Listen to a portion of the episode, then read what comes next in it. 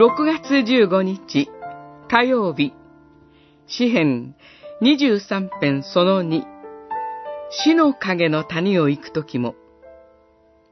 詩編23編。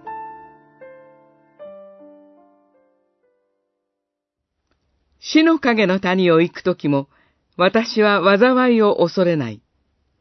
あなたが私と共にいてくださる。23編4節。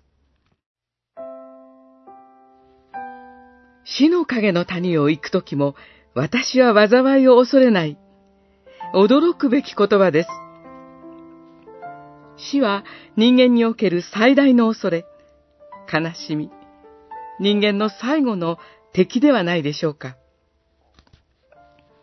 死の影の谷を通るときにも、私は恐れない。それはなぜでしょうか理由はただ一つです。あなたが私と共にいてくださる。羊飼いが共におられるから、ただその一つの理由で、羊は恐れることはない。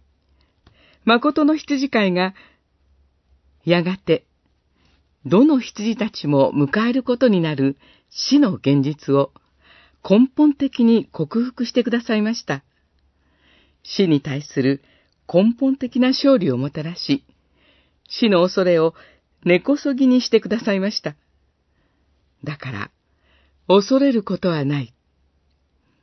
羊飼いは、羊たちを脅かす死の獣と戦い、羊たちのために命を捨てました。主イエスは死をもたらす、私たちの生まれながらの罪を十字架の上であがない、私たちを義としてくださいました。この恵みにより、私たちの死は命に変えられました。私たちに死を超える命がもたらされました。